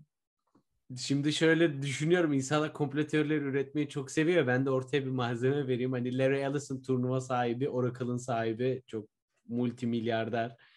O da e, Rana- Rafa Nadal'ın golf arkadaşı. Yani bu- burada regülasyonları, turnuva kurallarını belki de Nadal için isterse değiştirir. Neden de yapmasın? Ama yok yani. İşin şakası bir yana. E, çok soru işaretinin bol olduğu heyecanlı bir turnuva bizi bekliyor. Bakalım e, bizim Türk oyunculardan da elemeleri geçebilecek olan e, olacak mı? Geçen ne sene Cem geçmişti. Hı. E, orada birinci turda Brooksby ile oynamıştı. Türkiye saatiyle gece 1'de başlamıştı sanırım yayın öyle bir şeydi maç. E, bayağı da e, keyifli geçmişti. Bu sene yoklar ne yazık ama. ki. İkisi de listede yok eleme listesinde. Hmm. Avrupa'da Challenger oynayacaklar büyük ihtimalle. Ee, ama e, ileride inşallah tekrar olur. Kadınlar tarafında da ilginç hikayeler var. Şimdi geri dönenler var. E, tabii Avustralya ile beraber böyle e, sıralaması çakılan insanlar oldu. Kenine davetiye vermek zorunda kaldılar. Naomi Osaka'ya vermediler. Çünkü Naomi Osaka insanların çekilmesiyle bugün ana tabloya sıralamasıyla girdi. 80 numaradan. Yani onu beklemişler. Hani Osaka orada geri dönüyor. Bir sürü yük orada da yukarısı karışık. Ash Barty tabii açık lider, açık ara lider ama Barty yok bildiğim kadarıyla Indian Wells'te. Evet, evet. Miami'ye gelecek. Orada işte Krejcikova, Sabalenka, Świątek, e, Kontaveit, Badosa. Badosa son şampiyon. Onlar olacaklar. Kim var aklında şu ne yapar acaba şunu bir izleyeyim dediğim birisi var mı? Ee, Indian Wells'te şöyle bir kadınlar e, tablosunu daha doğrusu kadınlarda kimler var kimler yok şöyle bir gözden geçireyim tekrardan. Tabii bir numara Krejcikova olacak. Bir numara Krejcikova demek de Krejcikova'nın çok ne iyi. yapacağını o kadar fazla merak etmiyorum orada. Ee, ya Krejcikova'yı seviyoruz ama ne yani e, yani beni orada asıl heyecanlandıran oyunculardan biri olmaz herhalde.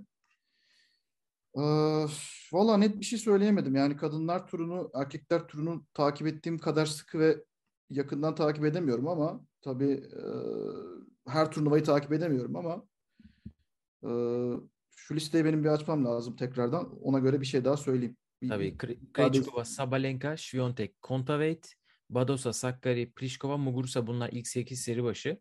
Ostapenko var. O- Orta Doğu'da fırtınalar estirdi. Ha. Raducanu 11 numara olarak geliyor. Onun dışında da belki de Ukraynalıları biraz hani Svitolina, Yastremska bu hafta böyle kendi hikayelerini yazdılar tabii. Svitolina da buraya 12 numara olarak gelecek. Onlara da herhalde ba- ba- bakarız. Şöyle bir şey var. Bol bol da Rus oyuncu var bu arada ama Heh. bayrakları yok. Onu diyecektim. Hem Indian Wells'te hem de e, yani hem erkeklerde hem kadınlarda. Tamam şimdi listeyi açtım artık daha rahat da konuşabilirim. Yani hem kadınlarda hem erkeklerde e, ama özellikle kadınlarda Belaruslu işte Savalenka var. E, ondan sonra ya bir sürü dediğiniz gibi Rus oyuncu var. Ya bunların mesela şeyin olacak. Bunlar nasıl karşılanacaklar? Yani bir işte Daria Kasatkina oynarken Ee, nasıl bir reaksiyon olacak? Sabalenka bir şey diyecek mi bu konuyla ilgili? Demez diye tahmin ediyorum ama çünkü genelde politikadan uzak kalmaya çalışıyorlar. Oyuncular. Sabalenka kalıyor. Bir de e, liderine bağlı kaldığı için kendisi büyük ihtimalle e, bir yorum yapmaktan kaçacaktır. Azarenka biraz daha orta yolu bulmaya çalışıyor. Bir barış mesajı vermiş en son paylaşımında. Evet. Yani Azarenka'da bana hmm, daha önce bir sorulmuştu bu. Belarus'ta o zaman e, ülke içi olaylar vardı. İşte çok üzülüyorum demekle e, kalmıştı yani eleştirmemişti açıktan. Zorlayamayız da yani eleştirmeye edebilir sonuçta. Bu iş şaka değil. E, bu işin ciddi sonuçları olabiliyor. E, Ama Ama ülkemizden de biliyoruz. Bazen insanlar düşüncelerini söylemekte zorlanabiliyor. Tabii ki. E, ya mesela bir Medvedev nasıl karşılanacak orada? E, seyirci ne diyecek mesela? Medvedev bunlara seyirci kalabilecek bir oyuncu da değil. E, biliyorsun Avustralya açıkta seyirci işte servis atarken bağırdı diye e, o benim hayallerim vardı falandan girdi böyle çocukluk hayallerinden falan. Bunlara hemen reak Amerika açıkta hatırlıyoruz e, seyirciyle olan çatışmaların başlamasını, finalden sonra e, barışmalarını.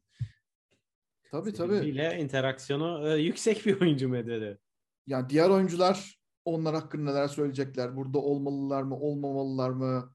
Çünkü savaşın seyrinin de neye gideceği belli değil şu anda. Kim bilir ne olacak yani Indian Wells devam Her gün ayrı bir teori, her gün ayrı bir gelişme. Tabii Evet, o bi- yüzden- bizim teniste e, Rus oyuncuların, Belaruslu oyuncuların oynayabildiği artık çok nadir sporlardan biri.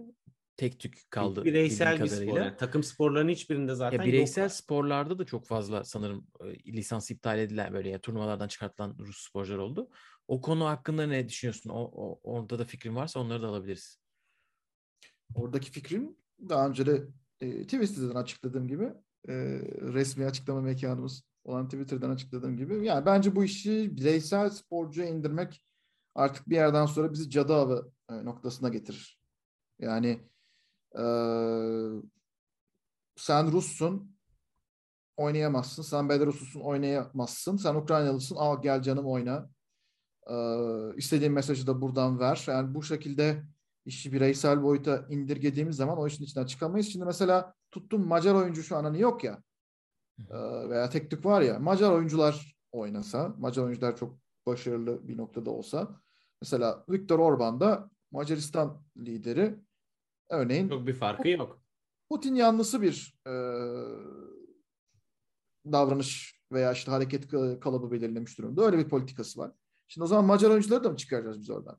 Ya da onu kenara çekip sen söyle bakayım Putinci misin, Orbancı mısın, ne diyorsun bakayım sen bu Ukrayna işine falan mı diyeceğiz yani? Hani olacak iş değil bence o. Bir de iş e, yani düşünce özgürlüğü noktasına bile gelemiyor vatandaşlık noktasında. Yani bu insanlar savaş karşıtı olduklarını ve aslında barış yanlısı olduklarını da deklare ediyorlar üstelik.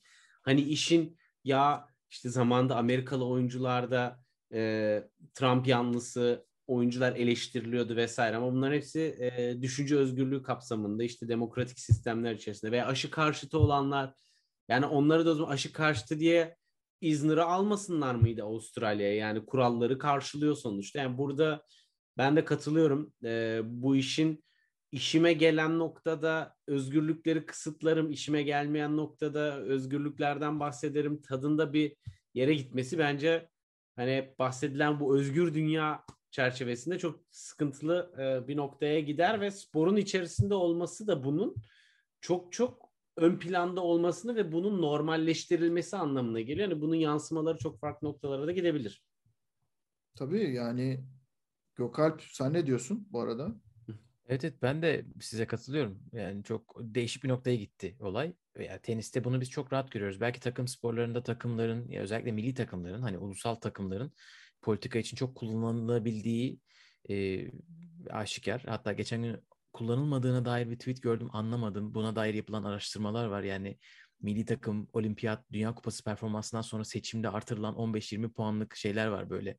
İşte e, Fransa'da sanırım e, Fransa 98'den sonra e, kazanılan seçim işte Soçi'nin e, Putin'e ne kadar yardım ettiği. Hani milli takımların çok yardımcı olduğu belli ama bireysel sporcuların nasıl bir bağlantısı olabilir? Savaşla Bir de hani politikadan bile bahsetmiyoruz artık savaştan bahsedebiliyoruz. Onun için bana da çok abes geliyor. Hani bayraklarının kaldırılması falan. Bu- bunun kime ne faydası var? Ya Onu da anlamış durumda değilim. bayrak kaldırma işini zaten IOC bir süre önce başlatmıştı. Yani doping mevzusundan sebep. Rusya sistematik doping hikayesi. Yani bana arada işte kurunun yanında yaşla yanıyor gibi bir durum e, çağrıştırıyordu. Çünkü tamam sistematik dopingi Rusya yaptı mı yaptı. Belgeseli var izledik hepimiz. Yapmışlar.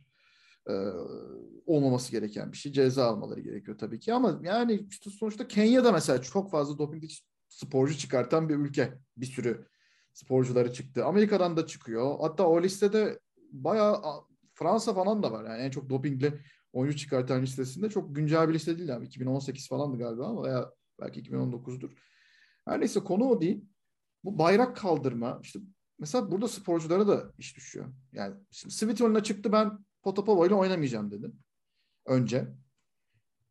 Ondan birkaç gün önce Andrei Rublev Rus sporcu biliyorsunuz kameraya işte no war please yazdı. Yani bundan daha büyük bir propaganda, anti propaganda, savaş karşıtı propaganda olamaz zaten. Yani adamı gol diyor.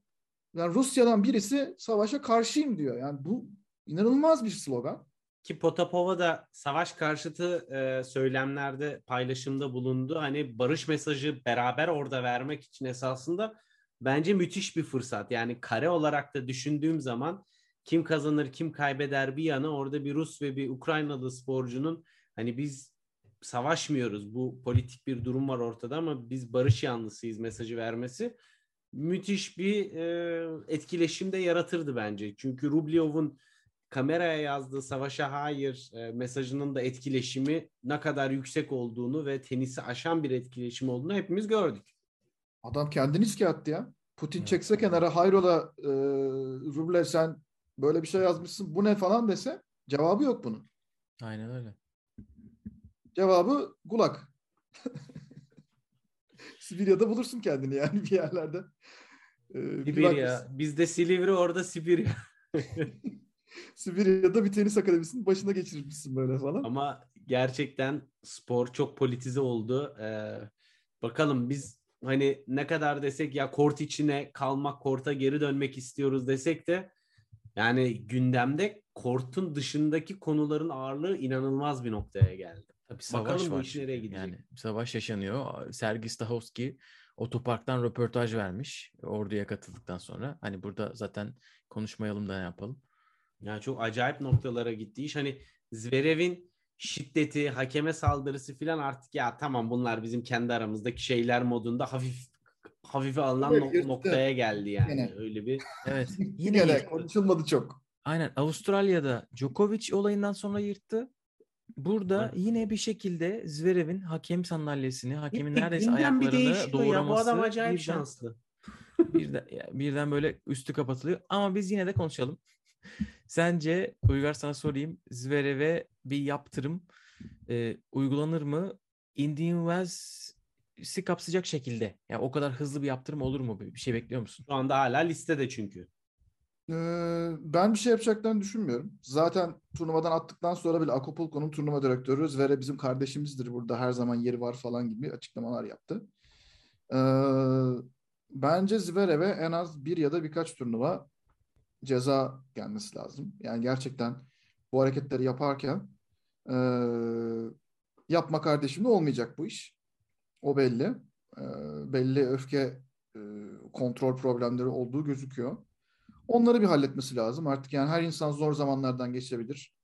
Artık psikolog mu devreye girecek veya nasıl bir çözüm bulunacak bilmiyorum.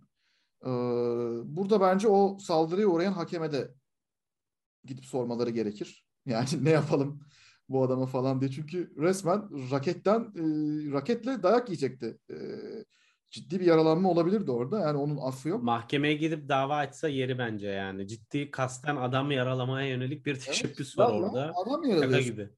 Evet yani sokakta birisi sana sopasını öyle savursa senin ayağına gelse sen soluğu karakolda alsan Bir de gözaltı. tabii alırlar adamı. Psikopat derler. Bir to- doktora gösterirler önce bir psikanalize. Ama ATP'nin bu süreci şeffaf yürütmesi lazım ki ATP'de o ne gezer? Yani hiçbir süreci şeffaf yürütmedikleri gibi bunu da şeffaf yürütmeyecekler. Çok Yani ne bekleriz. Çok bizim bekleriz. lazım. Değil mi? Yani Araştırıyorlar mı, soruşturuyorlar mı, Zverev'i kenara mı çektiler? Niye böyle bir şey yaptı mı? Savunması alındı mı? Bunları ben görmedim. Siz gördünüz mü? Yok. Ben ben tek Daha şunu fazla. merak ediyorum. Bu Zverev'i kim koruyor? Bu adamın arkasında kim var da bu kadar e, olaydan yırtabiliyor? Ben benim için büyük bir gizem konusu gerçekten. Yani arkasında biri olduğundan değil. Ee, yani şu anda tenisin üzerine marka değeri inşa ettiği isimlerden biri hala. Ee, ve geleceğinde e, bu şekilde olan isimlerinden biri olmaya devam edecek. Yalnız bir işte kıyafet sponsoru bir ara bayağı bir ona gelen eleştirileri sildiriyordu, banlıyordu falan onu biliyorum. Yani ekipman sponsoru bunu yapıyordu aktif olarak. Legal hakkı olabilir çünkü adamın hani mahkeme kararı verilmiş mahkeme kararı bulunmadığı için adamın ne yaptığıyla ilgili olarak.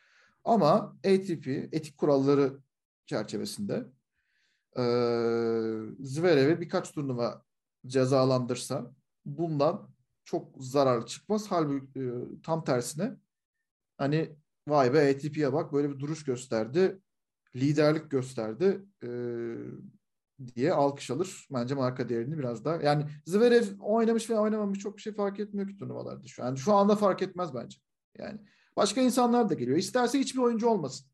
Alcaraz geliyor. Alcaraz da olmasın isterse. Başka birisi illaki gelir. Yani kimse burada şey değil. Bulunması hint kumaşı değil ki. Aynen. Birkaç sene sonra başka bir yetenek çıkar. Çok yetenek var yani. Aynen. WTA'nin bu Peng Shuai duruşundan ne kadar etkilendiğini söyleyip duruyorlar. Yeni e, isim sponsor anlaşması imzalamışlar. E, sponsor hani onun onlar için ne kadar değerli olduğunu anlatmış. Biraz o örnekleri görmek de güzel oluyor. Çünkü tamam işte e, iyi güzel ama bunun nasıl bir etkisi olacak o organizasyona diye soruyor insanlar. İşte böyle güzel etkileri olabiliyor. 10 senedir WTA'nin isim sponsoru yokmuş. Şimdi böyle bir markayla da anlaşıyorlar. Orada Bu da arada ATP'de Çin'deki turnuva takvimini e, açıklamaktan geri kalmıyor.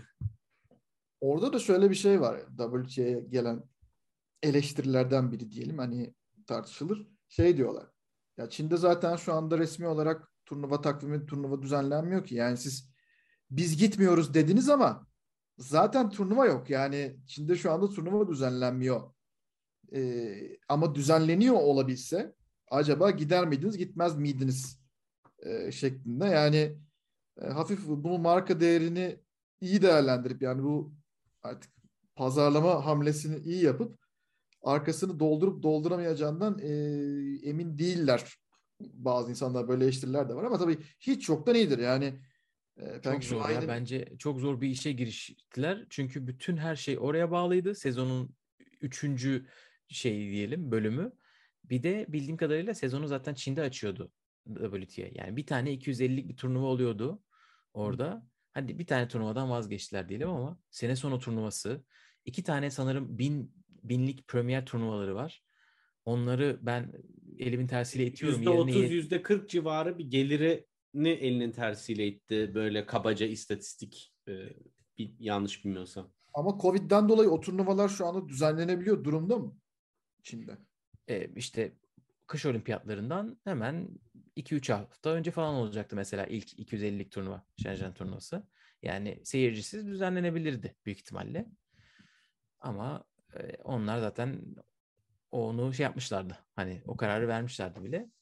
Şimdi göreceğiz bakalım Çin'de uluslararası bir e, spor müsabakası düzenlenecek mi Eylül-Ekim'e kadar?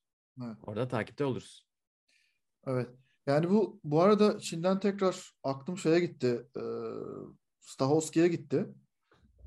Yani Stahovski'nin mevzusunda da şöyle bir şeyden gitti aklım. Medyanın da çok dikkatli olması ve bazı şeyleri böyle clickbait haline getirmemesi lazım. Stahovski biliyorsunuz adam orada savaşıyor. Adam şu an ne dese yeri yani. Hani her şeyi söyleyebilir. Ben hiçbir şekilde yadırgamam. Adam Sıcağı sıcağına işin içinde yani. Çok duygusal bir noktada. Ama şu adamın tepesinden bomba yağıyor.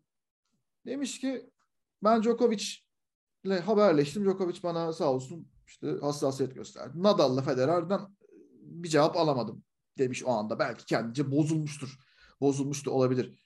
Hemen haberlere bakıyorsun. Portekiz e, basından birine vermiş bu röportajı. Haberlere bakıyorsun. Stahowski işte Djokovic'e yazdım.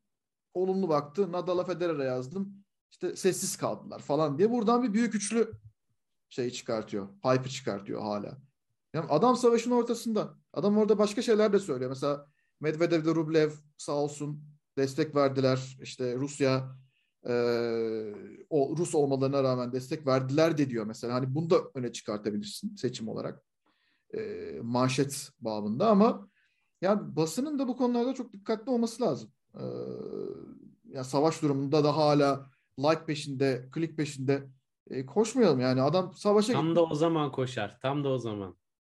Yani o da çok garip geldi bana. Onu da söylemeden geçmeyeyim dedim. Affedersiniz o Ama Yani- katılıyorum.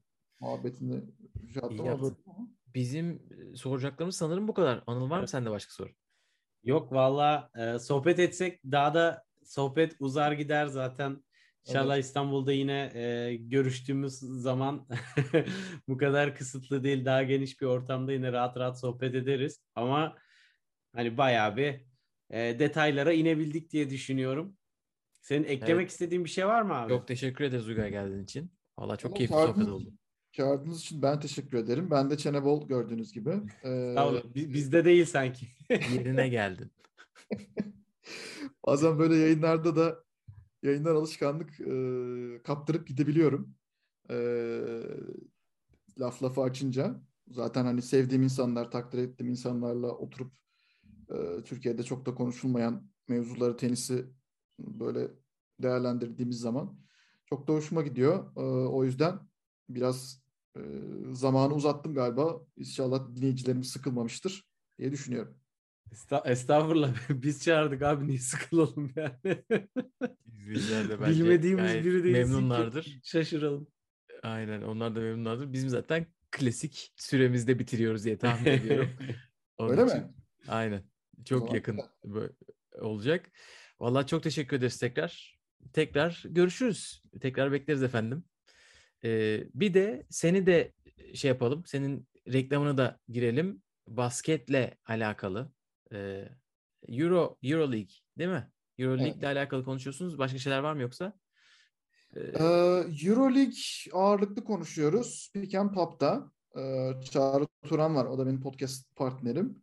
Geçen sene göre bu sene biraz daha e, seyrekleşti bölümlerimiz. Çünkü o kadar saçma sapan şeyler oldu ki Euroleague'de yani yine Covid araları, Rus takımları oynayamıyor, işte sakatlıklar şunlar bunlar biraz daha zayıfladı geçen sene göre ama evet teşekkür ediyorum yani e, Pick and Pop e, o da sevdiğimiz bir podcast e, projemiz halen devam ediyor. Çok sağ ol. Çok düşüncelisin. Aynen Pick and Pop'ta dinleyebilirsiniz diyelim. Ve de burada kapatalım. Teşekkürler. Evet efendim bir sonraki bölüm görüşmek üzere diyelim. Hoşçakalın. Hoşçakalın.